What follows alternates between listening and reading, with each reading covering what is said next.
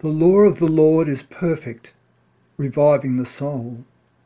The testimony of the Lord is sure and gives wisdom to the simple.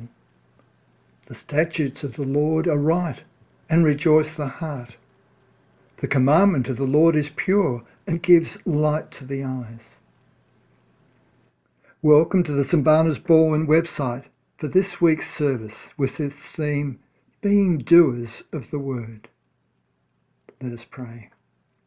Blessed Lord, who caused all the holy scriptures to be written for our learning, grant us so to hear them, read, mark, learn, and inwardly digest them, that we may embrace and ever hold fast the blessed hope of everlasting life, which you have given us in, your, in our Saviour Jesus Christ who lives and reigns with you and the Holy Spirit, one God, for ever and ever.